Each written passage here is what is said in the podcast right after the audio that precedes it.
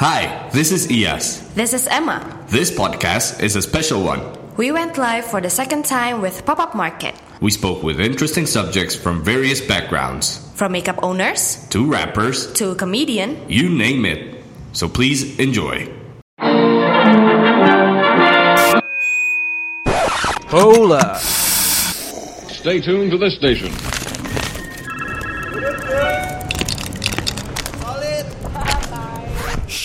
Magna Talks. You listen. Selamat sore, selamat siang. Em, ini adalah acara kita di hari terakhir bersama gue Yas Lawrence. Untuk kalian yang mau mendengarkan podcast atau obrolan cantik gue bersama Ben Simorangkir ya. ben Sihombing.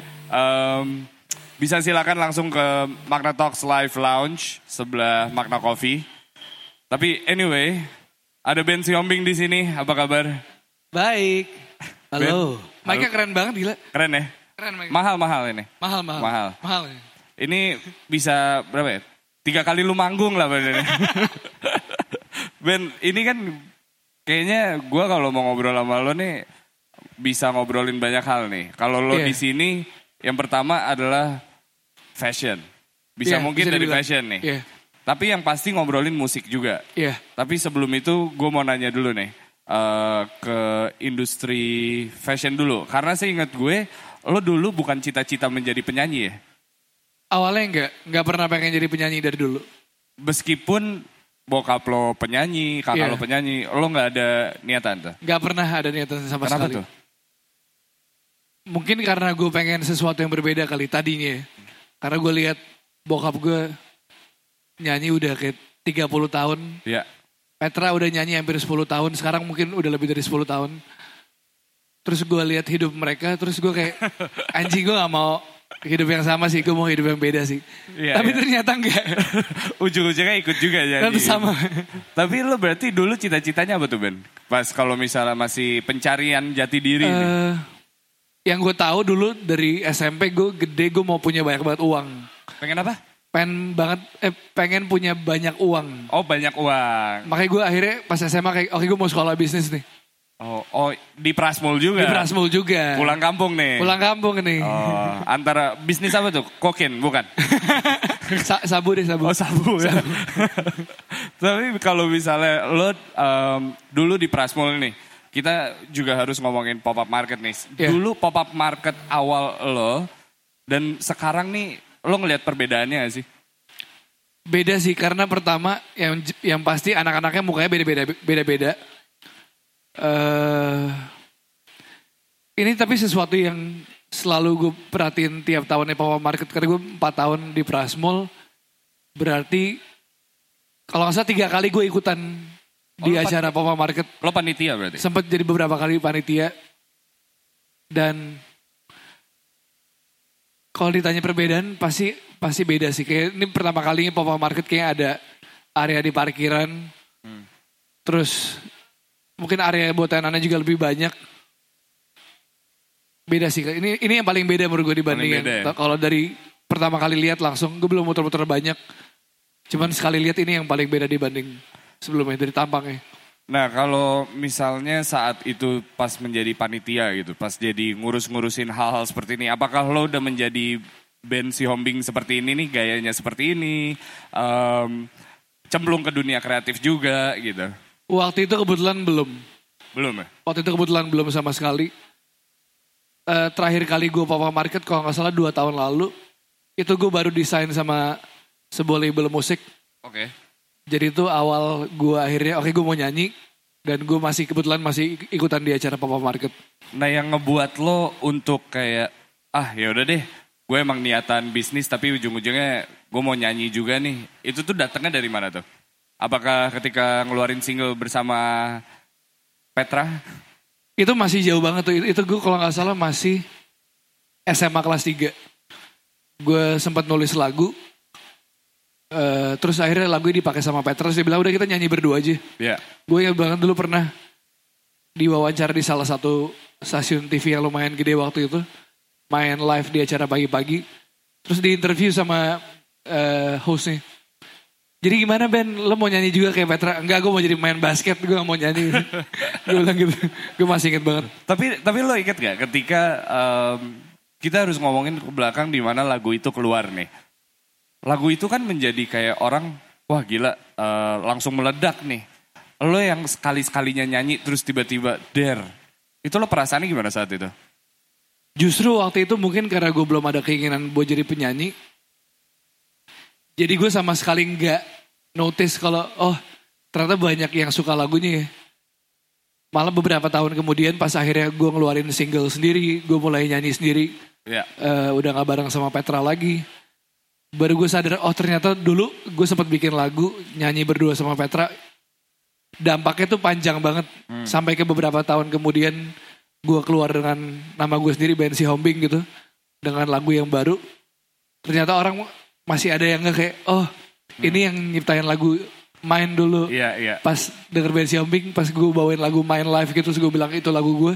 Orang kayak, oh Ini gue suka yang- nih lagu ini nih dulu nih. Dan itu maksud gue tadi lo juga bilang gitu kalau misalnya lo nggak mau ah jadi penyanyi gara-gara bokap lo, gara-gara kakak lo gitu. Emang alasan lebih tepatnya kenapa tuh emang nggak maunya?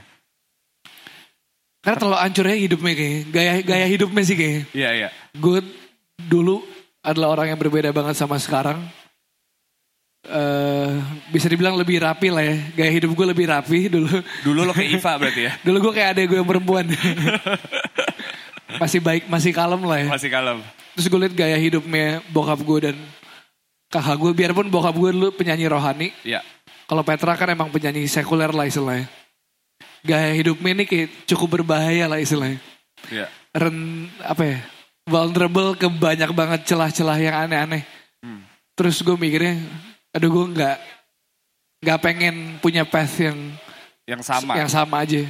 Tapi ketika misalnya saat itu mungkin mentraumatize lo untuk kayak, ah gue gak mau kayak mereka gitu.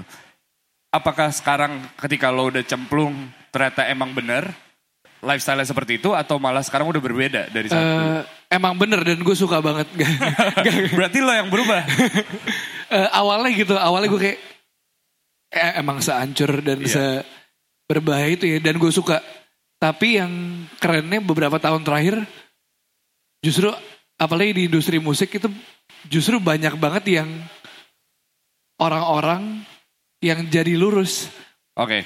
dan in Bukan hijrah berarti. bukan Bukan hijrah. ya? bukan hijrah. Orang- banyak musisi-musisi yang tetap bisa keren, musiknya keren, eh kampanyenya keren dan lain-lain, tapi hidupnya lurus. Oke. Dan industri bisa, gue bilang juga semakin berkembang lah. Jadi jadi lebih bagus lagi dengan pelaku-pelakunya yang lebih bener lah istilahnya. Nah kita kan pasti ada nih kayak mengidolakan siapa, apalagi musisi. Gue mengidolakan seseorang, tapi mencoba untuk nggak plek menjadi kayak dia gitu. Mungkin saat itu ketika lo mencoba-coba untuk bikin musik lagi, idola lo siapa tuh? Waktu itu gue nulis lagu, awal-awalnya gue mulai nulis lagu dan gue mau- gue tahu oke gue mau nyanyi. Itu gara-gara ada salah satu penyanyi folk dari Inggris Apa tuh? namanya Gabriel Aplin. Oke. Jadi awalnya gue masuk tuh karena gue suka banget musik folk. Dia kayak English pop folk gitu. Bukan Frank Ocean berarti? Bukan Frank Ocean. Oke. Frank Ocean datang setelah Setelah datang itu. setelahnya. Iya. Tapi lo ingat ya ketika lo membuat lagu gitu, eh, proses pembuatan lagu lo, lo yakin gak sih kalau misalnya ah gue siap nih keluarin ke umum, mereka akan suka gitu. Gue tipe karena kalau penulis lagu ada yang bisa sebulan bikin lima lagu atau disuruh bikin lagu sekarang sama manajer atau sama labelnya atau Iya. sama eh, atasannya kayak lu bikin lagu sekarang ya kita keluarin single sebulan lagi. Nah gue bukan tipe orang yang bisa digituin. Hmm. Gue bener-bener pengen tiap kali gue nulis lagu biarpun itu lima bulan sekali, setahun sekali cuma jadi dua lagu atau Iya. setahun sekali jadi selagu gue gue selalu pengen lagu itu meaningful. Gue pengen selalu lagu yang gue tulis kepake. Tapi kan itu itu adalah idealisme lo yang sangat independen nih. Iya, Sedangkan lo ada di di label. di bawah label, bener. Bener. Dan seingat gue, gue juga berbicara dengan eh, Petra di Magna Talks. Dia cabut dari label karena alasan yang barusan lo sebut. Dia mau mencoba hal yang bisa membebaskan gitu. Nah lo kenapa malah sebaliknya? Karena apa ya? Pertama karena dari dari eh Duit, duit. bukan bukan bukan. Kebetulan emang dari awal gue sign sama label, gue punya udah punya beberapa lagu yang gue tulis duluan waktu itu. Oke. Dan sampai sekarang banyak banget yang belum dipakai. Gue sempet dibilang nyesel sih enggak sih, cuman karena dulu gue masih kuliah di Prasmul, tapi gue udah desain sama sebuah label musik. Dan kebetulan si label ini santai banget, oh si band ini masih kuliah. Kita nggak usah genjor-genjor dia habis-habisan deh. Ya. Nggak usah ditargetin dalam satu tahun keluar satu album. Jadi benar-benar kayak dalam tiga ta- dalam empat tahun terakhir, gue cuman keluarin satu single setiap tahun nih. Iya.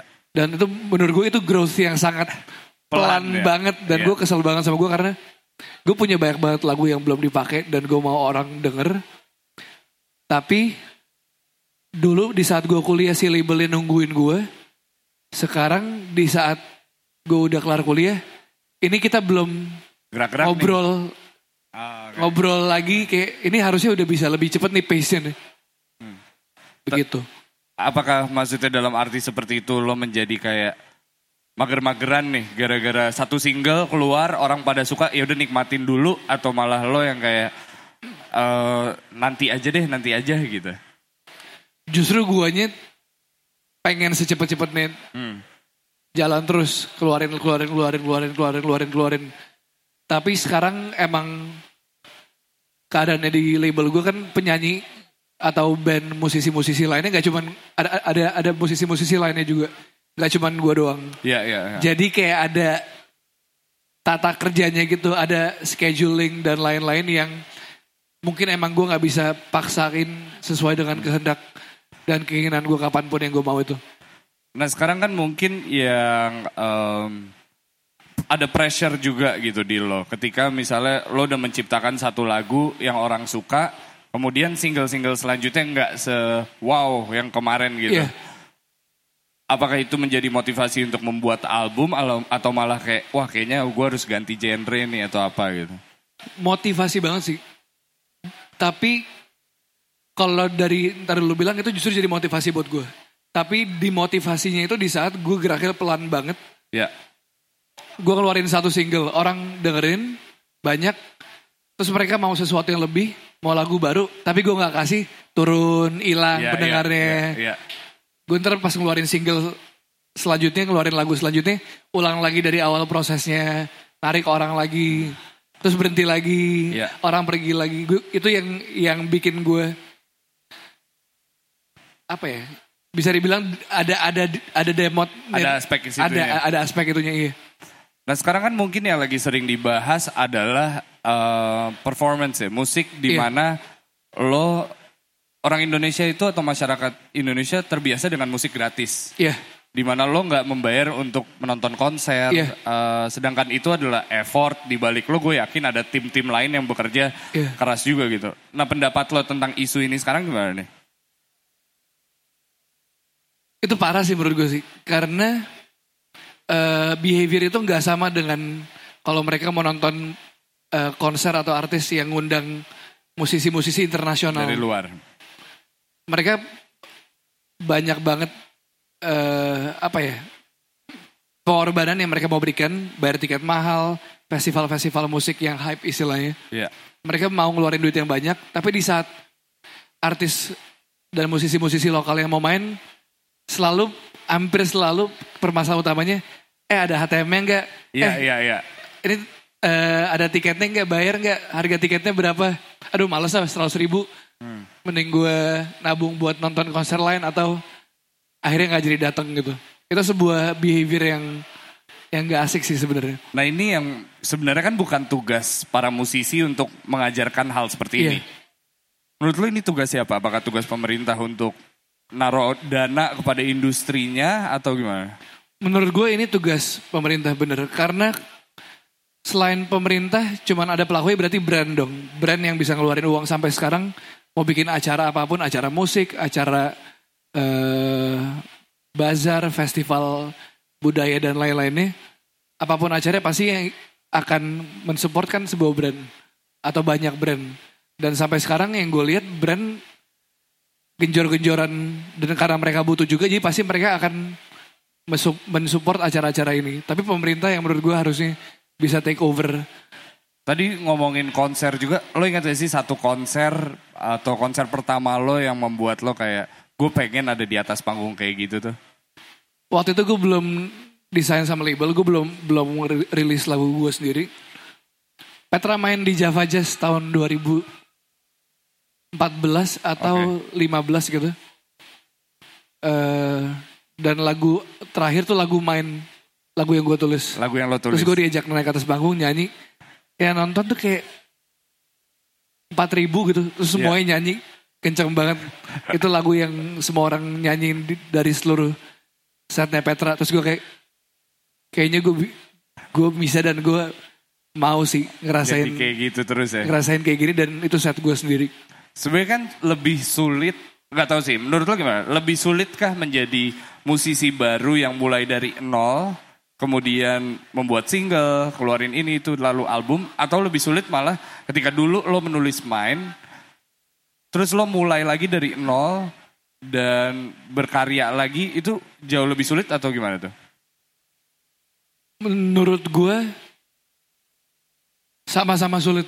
Hmm. Karena gue ngerasain sendiri gue dulu pernah eh, sempat nulis lagu dan lagunya naik. Terus pas gue rilis musik gue sendiri nggak senaik itu, misalkan atau lebih susah naiknya. Dan gue juga kenal banyak banget teman-teman musisi yang mulai dari awal dan susahnya setengah mati juga buat Iya. mereka bisa grow gitu. Jadi gue bisa bilang sama-sama susahnya sih. Ada teorinya sih sebenarnya misalnya, le- le- menyebut misalnya Kunto gitu. Iya, Aji ngebuat terlalu lama sendiri, orang-orang pada nyanyiin, kemudian ngeluarin mantra-mantra nih. Iya. Dan sama-sama kayak, wah tiba-tiba orang bisa shifting ke mantra-mantra ini. Nah, itu tuh one in a million atau memang ada teorinya sebenarnya? Menurut gue itu one in a million. Menurut gue. Karena itu, karena gue, itu album yang gue suka banget.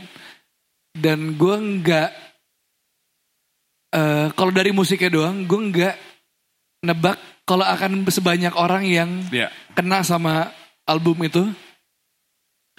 Tapi jawabannya yang paling dekat kalau nanya teorinya mungkin adalah campaign dan cara Aji dan timnya ngebalut Berarti berarti di, si album itu. berarti di balik sebuah karya atau lagu yang lu sampaikan tuh bukan hanya kualitas musiknya. Bener. Ada bener apa banget. aja tuh? Mungkin lima hal bisa lu sebut. Hmm, spesifik ya, lima hal spesifik ya. Eh apa? Be- bebas mungkin apakah brandingnya, apakah Branding nomor satu udah pasti. Kedua timing. Ketiga sasarannya siapa? marketnya ya? Marketnya siapa? Keempat itu modalnya. Iya, Kelima itu hoki menurut gue. hokinya. ya? Luck. Kelima tuh luck. Itu faktor yang agak susah tuh Iya. sebenarnya. Jadi sekarang ini tahap-tahap itu apakah di-apply ke lo sebagai soloist? Dari dua single terakhir itu gue berusaha apply banget. Tahun lalu gue sempat keluarin single bareng sama eh, mantan gue. Iya. Cie. Dan dia kebetulan punya marketnya dia sendiri. Iya. Secara bisnis emang gue dan label tahu oh dia bisa nyanyi suaranya bagus. Kalau gue bisa tulis lagu yang bagus dan bisa dinyanyiin sama kita berdua, itu akan kena banget sama marketnya si fansnya dia, fansnya Sela, dan orang-orang yang juga udah Pendengar musik lo. udah emang dengerin dua lagu gue sebelumnya. Itu target pasar berarti si pasarnya. Branding menurut gue Sela udah punya branding yang kuat banget. Iya. Dan tahun lalu gue juga udah mulai mikirin banget gue mau mau di brandingin kayak gimana. Dan kebetulan emang gue orangnya emang kayak gitu Emang kebetulan. udah udah ada brandingnya sebenarnya. emang kayak gitu jadi nggak perlu dibikin-bikin atau gimana-gimana. Jadi brandingnya udah kena. Terus kedua tuh timing. Kita rilis tuh di bulan Juli kalau nggak salah abis eh, Lebaran. Dan waktu itu sempet ada festivalnya Ismaya. WTF ya? Oh, WTF, eh WTF sama sebelum WTF ada satu lagi gue lupa namanya apa. Gue lupa. Jadi ada dua festival Ismaya dan Oke. pas kita rilis kita langsung main di dua acara itu Hmm. Dengan membawa si lagu gue yang baru itu. Berarti timingnya pas. Timingnya pas. Modal Brand ada ya? modal brand ada waktu itu ada ada brand yang support buat bikin video klip juga dan buat produksi terakhir lak dapat dapat sih gue gue bisa Dapet. bilang dapat di situ dapat Nah tapi sekarang lo men- mencoba untuk membuat karya baru dan hopefully album baru. Ini lo berharap sebenarnya kalau misalnya kita ngomongin faktor ketiganya itu marketnya gitu. Lo berharap orang beneng- mendengarkannya seperti apa sih? Atau mungkin bisa lebih spesifik lagi kayak lo berharap yang dengerin tuh pasnya lagi kayak gini nih gitu. kalau dari gue terakhir ngeluarin lagu tuh single eh, sekitar dua bulan lalu Wajah cerita. Wa- judulnya wajah cerita Eh, video klipnya juga baru keluar itu balik lagi ke karena itu lagu lama banget. Itu lagu kayak udah hampir lima tahun. Oh itu lo udah bikin dari lama? itu udah dibikin dari lama. Oke. dan eh bisa dibilang genre masih masih pop folk banget masih kental banget. Folknya juga masih kental. Jadi gue bisa bilang kayak bukan anak-anak indie juga sih karena banyak juga anak-anak kampus anak-anak kuliahan yang yang Bisa suka menikmati. yang bisa menikmati tapi emang musik gue lumayan sedih sih biasanya lagu-lagu gue biasanya sedih Kenapa kenapa musik lo banyak berbicara tentang cinta? Sedangkan mungkin banyak musisi lain yang nggak berbicara yang nggak banyak berbicara tentang cinta Iya. Karena gue nggak pengen bohongin gue aja sih. Oke. Karena emang gue cinta adalah sebuah hal yang penting banget buat gue. Wanita di samping gue adalah orang yang penting banget buat buat gue selalu. Dan inspir- inspirasi gue juga biasanya dari wanita, mau itu nyokap gue atau Iya. pacar gue, selingkuhan gue, mantan gue dan lain-lain. Emang gue ngerasa itu aja yang gue bisa share secara jujur. Kalau misalkan gue bilang gue suka sama albumnya mantra-mantranya Kunto Aji gitu. Dan gue berusaha buat recre- recreate pesan-pesan yang terlalu dalam. Mungkin nggak sama Isu-isu yang yang bobotnya berbeda. Mungkin gue gak akan bisa sejujur itu dibanding gue nulis lagu cinta. Gue lebih mikirin kayak yang penting itu keluar dari hati gue dan ada pesan yang gue pengen sampaikan. Mau itu lagu cinta sealbum gitu. Itu pasti akan ada dampaknya dan orang pasti akan kena. Mungkin di fase ini lo berbicara tentang cinta, tetapi ketika nanti karena lo tadi apa ya? Bukan males, lebih ke menahan-nahan untuk naruh lagu lagi. Mungkin gak tuh, misal lagu ketujuh nanti tidak berbicara tentang cinta, jadi lo merasa lagu-lagu yang belakang tuh kayak, kok gue jadi kayak gitu gitu. Itu mungkin banget karena itu yang terjadi dengan lagu main. Gue sekarang gak suka banget lagu itu karena menurut gue itu kayak anjing lagu jelek banget sih. Liriknya kayak kosong gak ada isinya gitu. Tapi masih di radio. Tapi masih di radio. Jadi serba salah. Lagu itu yang bayarin gue kuliah. Bisa kayak bisa dibilang dampaknya segede itu buat gue. Tapi Iya, gue nggak, gue nggak apa ya, nggak bangga dengan karya itu. Itu juga sesuatu yang susah banget buat ditelan sama eh, musisi, buat artis mana pun lah. Di Bet- saat orang suka sama karya dia, tapi dia sendiri meragukan mau itu kualitasnya, mau itu cara membalutnya.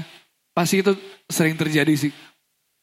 Kembali lagi berarti tadi ada di sisi di mana lo mencoba untuk menjadi mengeluarkan sesuatu yang lo suka, tapi at the same time marketnya juga harus Iya. dibangun dan tanpa disadari mungkin mereka suka dalam satu sisi lain gitu. Iya, bener. Tapi ketika lo terjun di em, industri ini gitu, cara lo membrandingkan diri lo agar tetap menjadi band si Hombing yang seperti ini tuh gimana? Tanpa label menyuruh-nyuruh, nih lo harus kayak gini nih band kurang ini nih. Kebetulan kalau ngomongin branding, kayak gue dengan Instagram gitu, misalkan karena itu adalah platform yang gue paling sering pakai. Bahkan YouTube pun gue sama sekali minim banget di YouTube tuh cuma ada video klip dan video lirik gue. Itu juga bukan dari YouTube lo kan? Itu juga bukan dari YouTube gue, itu dari YouTube-nya label. Dari Instagram gue emang orangnya emang emang emang ada narsisnya, ada ada brengseknya, ada sok ngelucu tapi nggak lucunya, ada sisi gue yang sedih. Jadi gue ngerasa gue sebagai sebuah brand, eh sebagai sebuah brand ya, gue tuh punya banyak produk yang gue bisa tawarin ke orang yang berbeda-beda dengan kebutuhan yang berbeda-beda. Ada yang suka sama musik gue doang, ada yang suka dengan cara gue berpakaian kayak gimana, ada orang yang suka sama Behavior lo. behavior gue, ada orang yang nggak suka semuanya tentang gue juga banyak. Tapi gue ngerasa itu kayak sebuah keunikan gue nggak bi- nggak bilang itu advantage atau disadvantage karena bisa berubah kapan aja. Nah berarti yang lo harapkan apakah lo dianggap sebagai band si musisi, band si thrift shop hunter, band si lucu tapi tadi lo bilang lucu tapi nggak lucu atau gimana nih? Gue sih percaya karena banyak banget teman-teman gue yang rasain juga dan akan banyak generasi gue rasain kita kita yang duduk sini. Karena banyak banget individu individu individu yang nggak cuman suka dengan satu hal. Ya, dari situ berangkat ke kerjaan. Banyak dari anak-anak seumuran kita yang punya lebih dari satu kerjaan. Ditanya lebih suka yang mana itu juga bisa sangat-sangat subjektif. Hari ini minggu ini dia lagi suka kerjain desain mereka kerjain desain. Minggu depan mereka mau ngeband mereka ngeband dan dua-duanya itu bisa dijadiin kerjaan mereka. Gua karena kebetulan tanggung jawab terbesar gua adalah ke, eh, kepada pendengar musik gua dan ke label. Jadi gue bisa bilang gue adalah sebuah gue adalah seorang singer songwriter tapi kalau pengen kalau gue ditanya gue pengen orang lihat gue sebagai siapa gue pengen orang lihat gue sebagai band si Hombing aja. Orang gue pengen orang tahu kalau oh Ben suka Ben adalah sebu- adalah seorang penyanyi oh dia fashion enthusiast misalkan ya. oh dia suka main basket juga misalkan dia suka masak juga misalkan gue pengen orang tahu as a whole di band ini siapa karena menurut gue akan lebih kena kalau orang bisa relate banyak Dalam semua itu. dari satu brand itu dibanding cuman sepenggal doang yang bisa direlatein. Nah ini kan berarti proses pencarian quote-quote jati diri gitu. Kayak tema pop-up sekarang juga adalah discovering you. Mencari apa yang lo suka, uh, passion lo ke mana gitu. Yang membuat lo yakin passion lo adalah, atau mungkin brandingan lo seperti ini tuh apa sih? Apakah mungkin orang-orang dari sekitar lo atau environment yang lo suka nyicip-nyicip ini itu? Kalau ditanya yakin atau nggak yakin, nggak yakin. Oke. Dan gue bisa berubah, Balik lagi ke tadi. bisa bisa berubah ke banyak hal. Tapi gue berusaha untuk untuk pede dengan apa yang gue lagi lakuin dan fokus de- dengan apa yang gue lagi lakuin aja sih. Nah biasanya proses pencarian jati diri itu seumur-umur kita ya. Iya, adalah fase di mana yang sangat terkenal quarter life crisis nih. iya. Lo tuh melewati itu gak sih sebenarnya? Gue ngelewatin banget. Dan bisa dibilang, karena Petra juga sempet Ngeluarin album tentang itu kan? pas album terakhir, dari album Petra yang terakhir, Udah, udah sembuh belum? udah. Udah. berarti. nah itu prosesnya kayak gimana tuh saat itu? gimana ya eh, berhubungan dengan banyak mental issues yang pasti tapi gue fokus dengan hal-hal yang gue suka gue lebih fokus ke apa yang bikin gue seneng ya kerjaan apa yang bikin gue seneng hobi apa yang bikin gue seneng dan ngelakuin itu itu mungkin pelarian dan channeling yang paling tepat sih buat keluar dari semua keraguan, semua pertanyaan-pertanyaan goblok yang sebenarnya lo nggak nggak akan nemu jawabannya juga kalau lo pikirin terus. Berarti fase quarter life crisis lo itu saat itu mempertanyakan apa aja tuh Ben? Mempertanyakan apakah gue akan jadi seperti bokap gue itu Ya. salah satu pertanyaan yang paling atas. Karena bokap gue hancur banget lu goblok banget ya lu. Tapi sekarang pintar, sekarang pintar. Udah temenan kita sekarang. Gue jadi nggak pengen banget dari dulu tuh gue nggak pengen banget jadi kayak bokap gue karena eh dia nyakitin banyak banget orang yang gue sayang.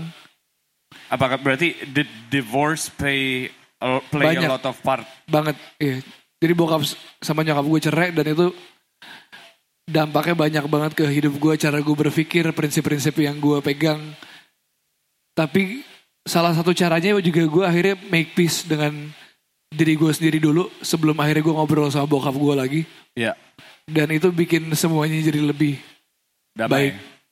jadi lebih baik akhirnya Dan mungkin untuk mereka yang merasakan fase ini gitu loh, quarter life crisis mempertanyakan karir, keluarga, keuangan dan lain-lain gitu. Obat paling ampuhnya apa sih Ben? Menurut gue obat paling ampuh tuh sakit nih.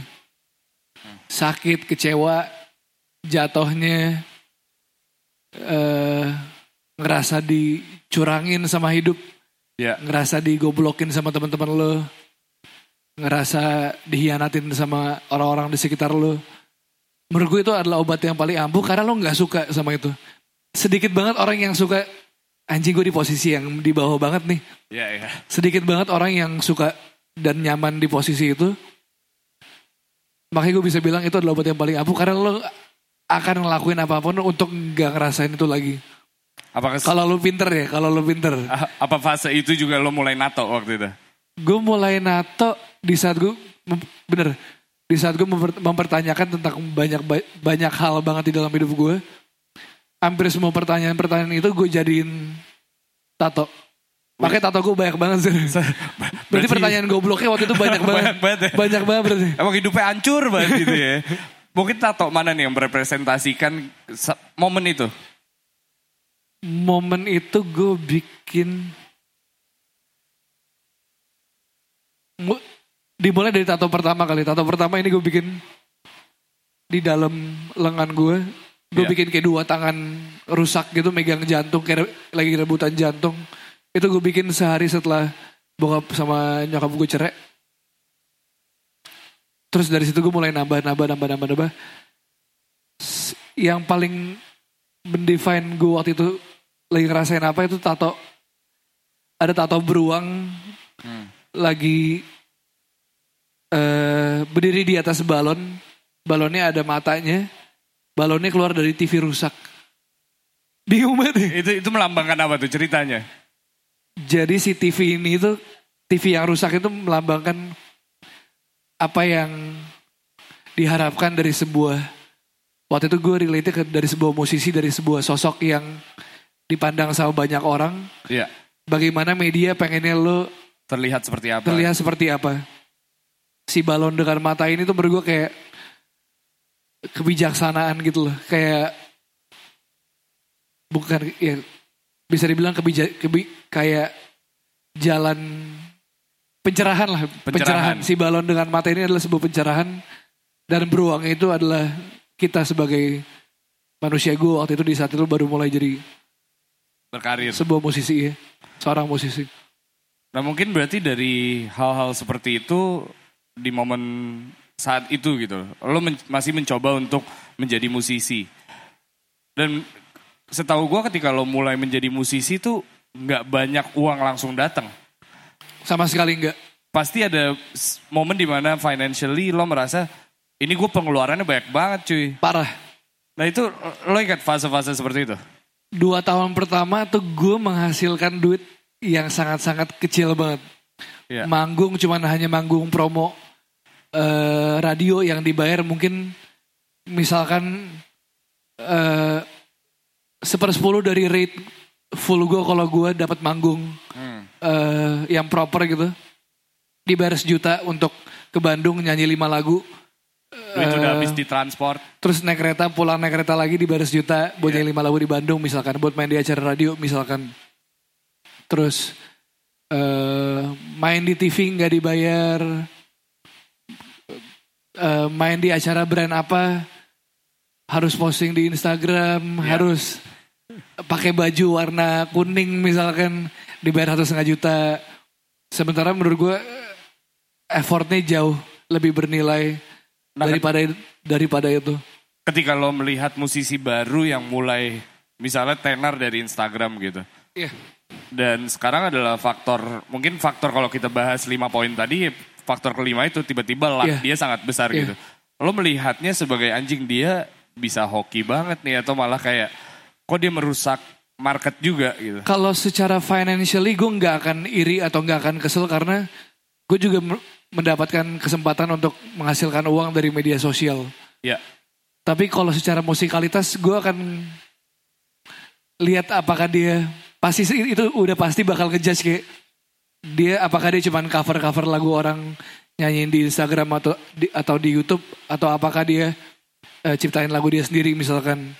Atau apakah seberapa bagus suaranya atau kalau dia main gitar seberapa bagus seberapa baik dia main gitar.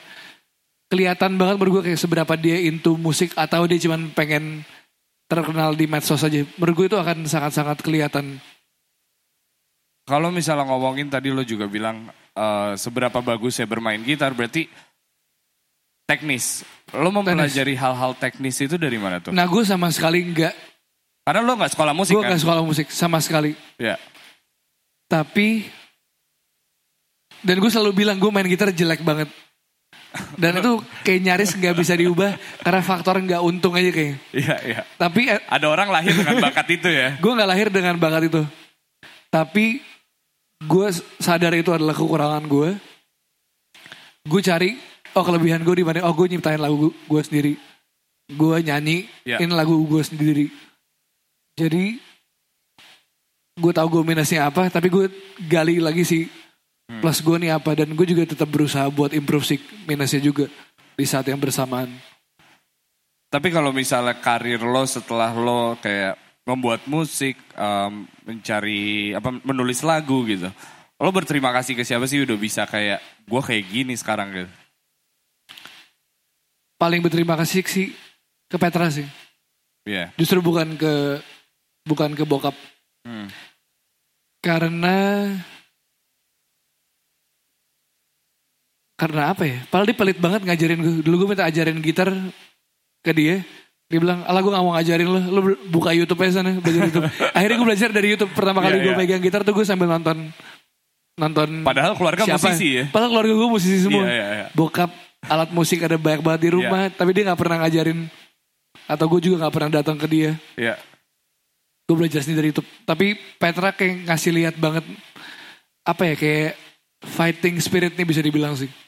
Nah hubungan lo sama Petra ini sebenarnya unik nih. Soalnya ketika gue tanya hal itu ke Petra, dia menjawab hal yang sama. Siapa orang yang gue tanya, siapa orang yang lo bilang makasih untuk album lo seperempat ini? Hah. Dan dia jawab band. Hah. Meskipun nama lo gak ada di album itu karena ketika dia membuat lagu dia ke kamar lo dia bilang, ini menurut lo gimana? Nah menurut lo Bond ini terjadi apakah gara-gara divorce? Apakah gara-gara missing dari satu hal? Menurut gue awal mulanya dari divorce karena dari divorce bokap gue ninggalin kita sekeluarga terus kita bukan datang dari keluarga yang berkecukup yang kaya lah istilahnya. Jadi semua beban ditanggung sama Petra. Jadi gue jadi langsung ngelihat dia sebagai sosok yang sangat-sangat yang tadi biasa biasa-biasa ya misalkan tadinya pas ada bokap gue Petra bilang Ben beliin gue rokok dong di warung Iya. gue kayak ah ogah ngapain lo lo beli sendiri lah tapi di saat bokap cabut terus Petra bayarin bantu bayarin gue kuliah angsuran mobil dan lain-lain listrik dan lain-lain di saat dia bilang Ben beliin rokok ke depan dong. Gue gak ngomong gue langsung jalan ke warung gue beliin dia rokok. Sebuah perpindahan apa? Iya, iya. kayak Mindset juga. mindsetnya langsung berubah. Dan kebetulan juga di saat itu gue mulai suka sama musik. Dan gue emang suka banget sama songwriting kan dan gue selalu bilang ke Petra kayak lo musically gifted banget tapi buat songwriting lo kayaknya kurang nih bang gue panggilnya Iya, abang iya. kan. di saat itu dia juga ngeliat oh nih adek gue ternyata Paham juga nih. Justru kebalikannya gue dia musically goblok tapi dia bisa nulis lagu dengan dengan bagus lah istilahnya. Itu awal mula Bond nih jadi. Bahkan ada tato yang sama juga ya. Bakal iya, bakal kita punya dua tato kotak kosong yang nanti kita mau isi berdua barengan tapi belum tahu mau isi apa. Belum tahu isinya Belum. apa ya. Gambar titit mungkin? Mungkin. Mungkin ya. Dia titit gue lobangnya kali ya. Lubangnya itu. Tapi kalau misalnya sekarang di posisi ini, apakah lo udah di posisi ternyaman lo untuk berkarir di Sama industri sekali ini? enggak. Oh malah belum? Karena gue orangnya dibilang serakah ada, tapi bukan karena serakahnya sih sekarang. Gue ngerasa gue masih bisa memberikan lebih banyak karya kok. Gue ngerasa gue utang karya aja sih ke orang-orang yang selama ini udah dengerin lagu-lagu gue, yang Ber- suka berarti sama musik gue. Menurut lo suk- eh, kenyamanan atau kesuksesan dalam industri ini tuh seperti apa? Apakah seperti Tulus kemarin monokrom? Membuat konser Menurut gue sebesar nggak akan ada habisnya sih, karena kebutuhan para pendengar musik itu nggak akan berhenti karena lo menurut gue hampir semua orang yang ada di ruangan ini akan terus butuh musik buat apa pun yang lu biasa gunain. Buat patah hati abis patah hati lu dengerin musik. Buat lu nyetir mobil lu butuh eh, musik yang enak. Lu lagi mabok lu butuh musik yang goyang. Misalkan lu lagi ngapain butuh musik apa. Kebutuhan itu nggak akan berhenti. Ya. Ini menurut gue sebagai seorang musisi sebuah eh sebuah mulu seorang penulis lagu lo akan terus dapetin tuntut tuntutan-tuntutan itu dari para pendengar lo dan itu yang bikin lo nggak akan bisa puas Ketika lo tahu itu adalah resikonya, kenapa lo malah terjun ke industri itu sedangkan lo udah jadi anak baik yang emang kuliah di Prasmul, membuat mindset di mana gue mau jadi bisnis saya nih, bisnisman gitu. Kenapa lo tetap menjalani itu? gue ngerasa panggilan aja sih gue ngerasa itu sebuah panggilan yang gue nggak bisa jelasin kenapa tiba-tiba seorang band yang nggak pernah kuliah musik nggak pernah belajar tentang teori musik yang kalau RUU permusikan kemarin jadi di Jadi cap vokal. gitu terus gue bakal di penjara mungkin abis foto bugil juga kemarin buat cover lagu kan Iya. tapi gue ngerasa itu sebuah panggilan dan alhamdulillah amin gitu banyak orang yang yang biarpun gak banyak tapi ada orang-orang yang yang kena sama lagu-lagu yang gue tulis dan itu emang apa ya Menjadi rasa- menjadi alasan buat menjadi alasan buat gue menjadi salah satu alasan buat gue terus mau berkarya sih. Nah sebelum kita pindah ke sesi tanya jawab nih, gue mungkin ada pertanyaan terakhir di mana apakah sa- balik lagi tadi soal label gitu, soal banyak orang yang memang udah stuck di label, eh, mencoba untuk membuat musik sendiri dan menjadi independen, tapi sedangkan lo tidak gitu, apakah saran lo ketika orang yang bermusik ingin mencoba, lo saranin masuk label atau malah berkaryalah dan insya Allah dapat gitu? menurut gue buat musisi-musisi buat orang-orang baru yang pengen terjun di, di dunia musik yang paling penting kalian sadarin adalah apa aja yang kalian punya misalkan kita patokin ke si lima Poin eh, tadi. faktor tadi poin ada eh, apa tadi marketing eh, ada camp Eh, branding, ada branding ada Market. marketnya ada timingnya ada lucknya sama ada ya lima tadi lah ada lima tadi. ya. Nanti di podcast bisa didengar lagi ya. menurut gue paling penting lu tahu apa yang lu punya sih Ya, ya. karena lu join dengan label eh, label yang berbeda pun akan punya kelebihan yang berbeda yang mereka tawarin. Lu Hmm. ya ada label yang bisa kasih lu modal aja tapi lu harus punya tim sendiri dan harus jalanin sendiri. Ya.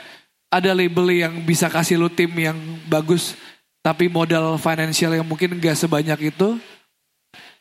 Ada label yang pengen manfaatin lu doang. Ada label yang bisa kasih semua yang bisa kasih tim yang bagus bisa kasih eh, modal yang gede juga dan bisa kasih banyak Jendela baru ya. jendela baru buat lo.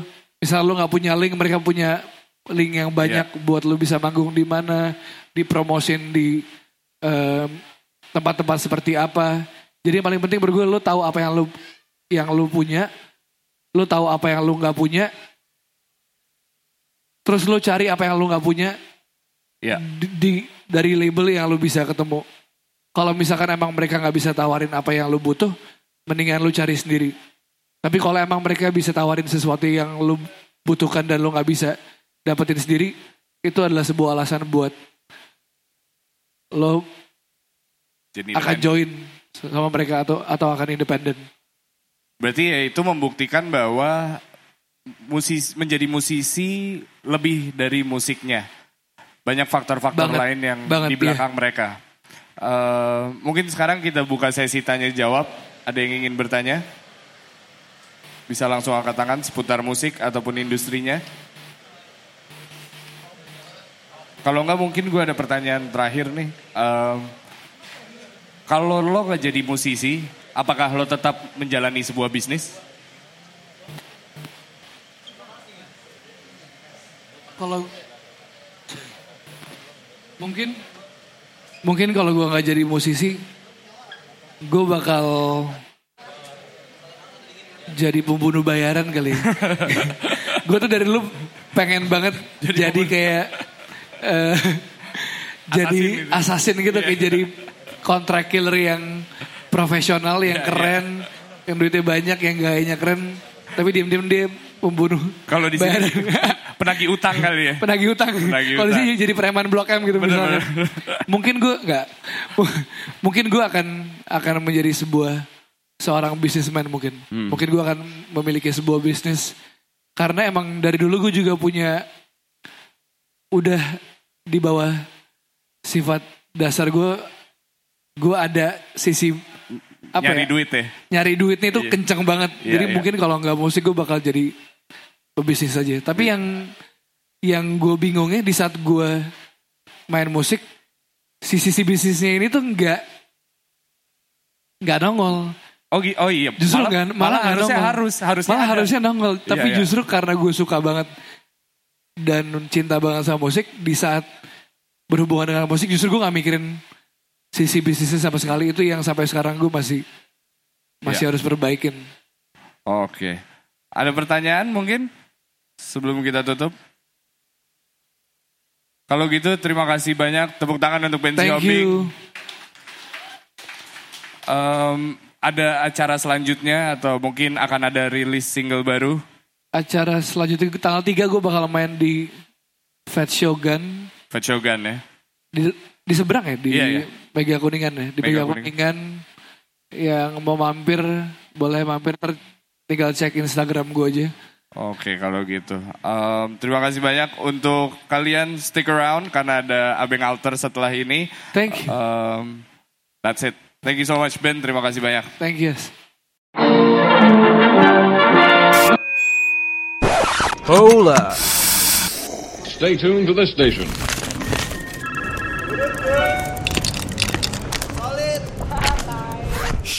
Magna Talks. You listen.